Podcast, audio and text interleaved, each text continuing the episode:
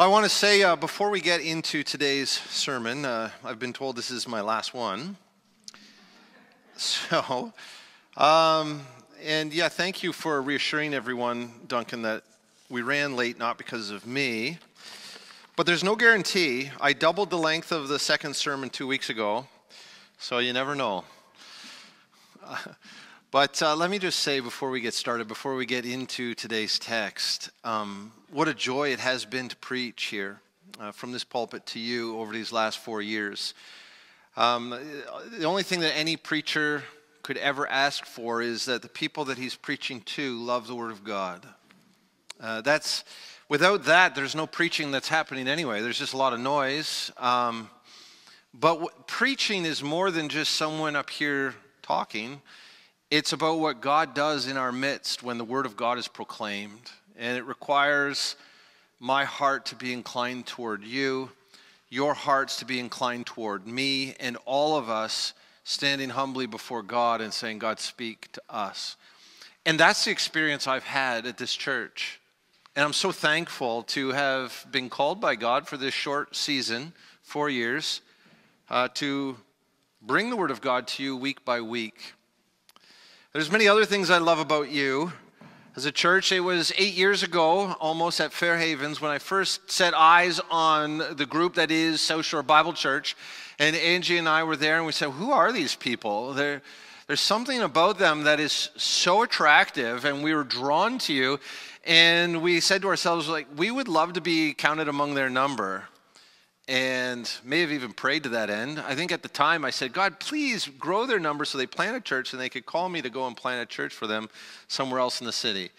Well, that wasn't how we ended up coming here, but we did end up coming to be with you. And that was just such a joy and has been such a joy for these last four years. Um, the, the, the, what we saw and what is so attractive about you as a church is the genuine love that we have for one another. We are an extended family more than anything else. Uh, this is not an institution, it's a family, and we live like a family, we fight like a family, we love like a family, and that is beautiful. And more Christians should want what we have. You know how to live life together, to rally to one another when, the, when there is a need to rally, to celebrate with each other, to cry with each other, to go through valleys together, um, and to celebrate life together. Another thing that I love about you is um, this is not the place to come if you want to just be anonymous and not serve. Uh, this is a, a church with off the charts participation. Everybody is making a contribution to the life of the church. Uh, this is not 20% doing 80% of the work. This is 100% of our members doing something to build up the body of Christ. And that's exactly the vision that God has for his church. And so it's a, it's an amazing place to pastor and to minister. Uh, I've already said that your commitment to the scriptures is, is such a gift.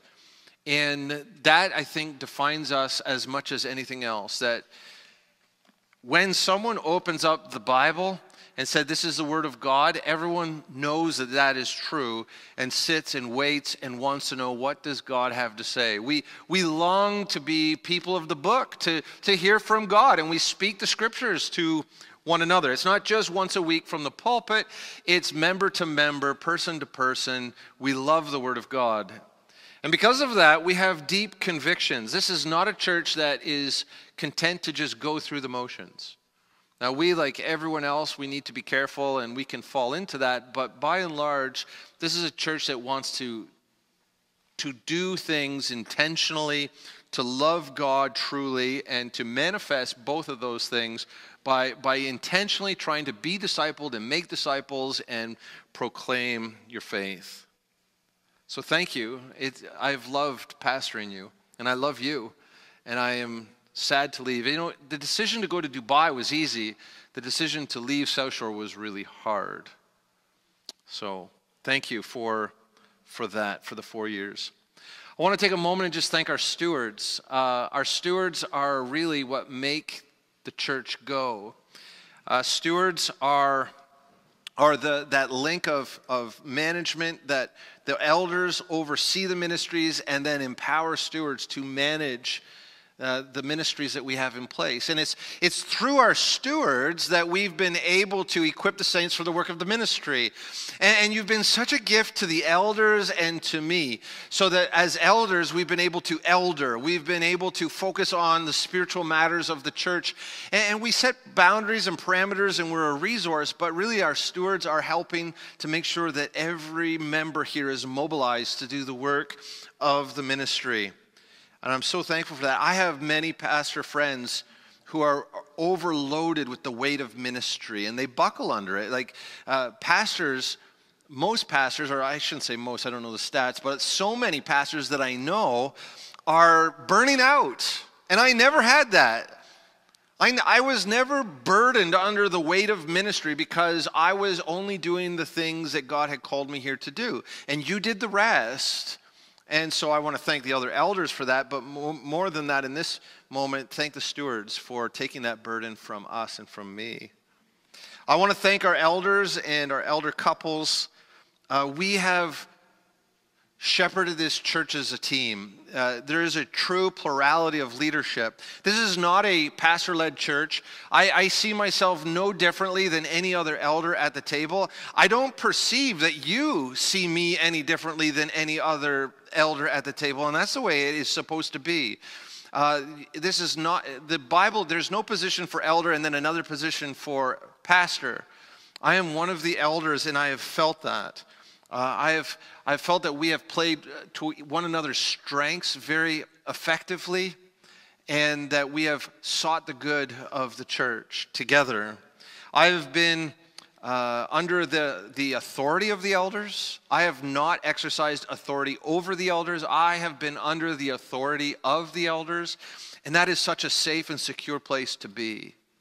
And I am so thankful. So, to, to the elders, thank you so much for the labor that you have given. And as I am stepping off the elders' uh, table or uh, the team of elders, this is really my last official responsibility as an elder of this church. I want to tell you that I've seen these men in action. And what I want you to know is what I know about them is that they are sincerely seeking your good. The elders here, there's not a selfish or power seeking motive at play at all. They, they, they sacrificially give of their time and of their energy so that you can be well shepherded and cared for.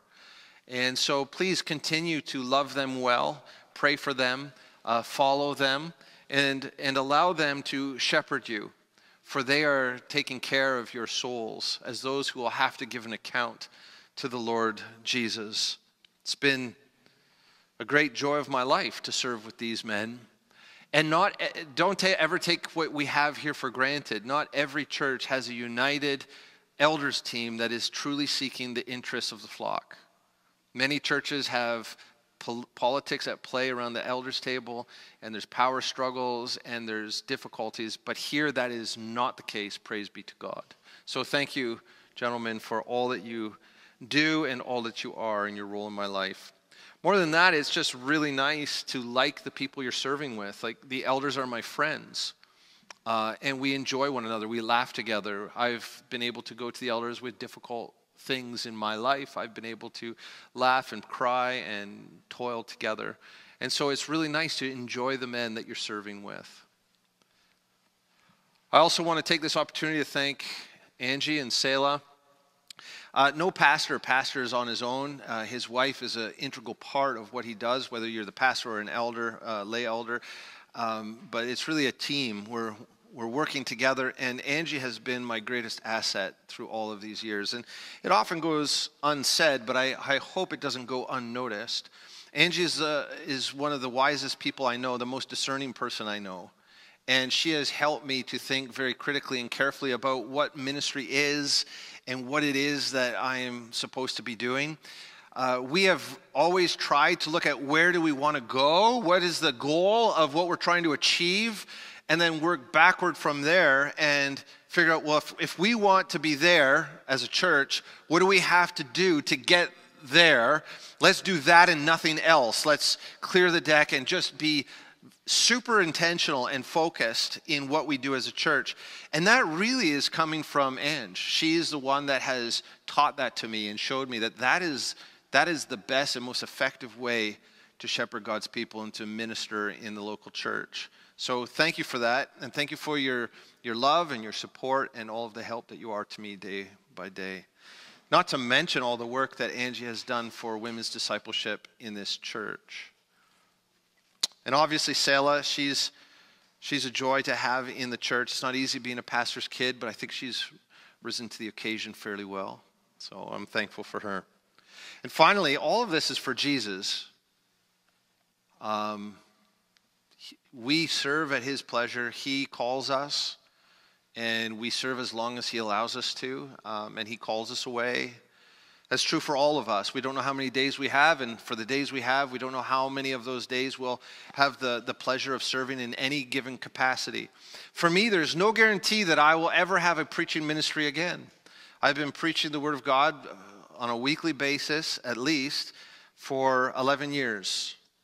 Uh, 16 years of ministry, but 11 of them weekly behind a pulpit. And this very well could be my last day in a pulpit ministry. I know for the foreseeable future, God has not called me to a pulpit ministry uh, in Dubai. So I just want to acknowledge to Jesus in, in your presence how thankful I am that he has given me those 11 years to preach his word. That's, that's a massive call, that's a huge responsibility. And that he considered me faithful and he uh, empowered me and was gracious to me in all my failings and weaknesses. I am very thankful to Him for this opportunity. So let's just pray. None of that counts against my time. That is just my heart, what I wanted to say to you before this is all said and done. Um, but let's just pray and then we'll get to the sermon proper. Heavenly Father, I thank you for South Shore Bible Church. I thank you for the stewards and the elders. But mostly, Lord Jesus, I thank you that you are the head of the church, that you have called us together into this one local expression of your body. You have equipped us all and gifted us for different tasks, and you have called us to exercise those gifts for the building up of the church and for your glory. I thank you that for a season you called me to be the, the main preacher and teacher of this church. It is a huge honor that I don't deserve, uh, but you and your, your kindness toward me have called me to that. And I pray that whatever was useful and glorifying to you, that, that those things would remain and the rest would fall away. All my failings and weaknesses and shortcomings, that they would fall away from memory, and only what is of value to you and your, your glory would remain. I pray that you would build up this church, uh, that in the next season of this church's life, that you would bless them, help them to become even more so a praying people and an outreaching people. Uh, show them what it means to, to evangelize and proclaim your gospel. And please reward their efforts by bringing people to faith and growing this congregation, adding new converts, and baptizing them here in the name of the Father, Son, and Holy Spirit.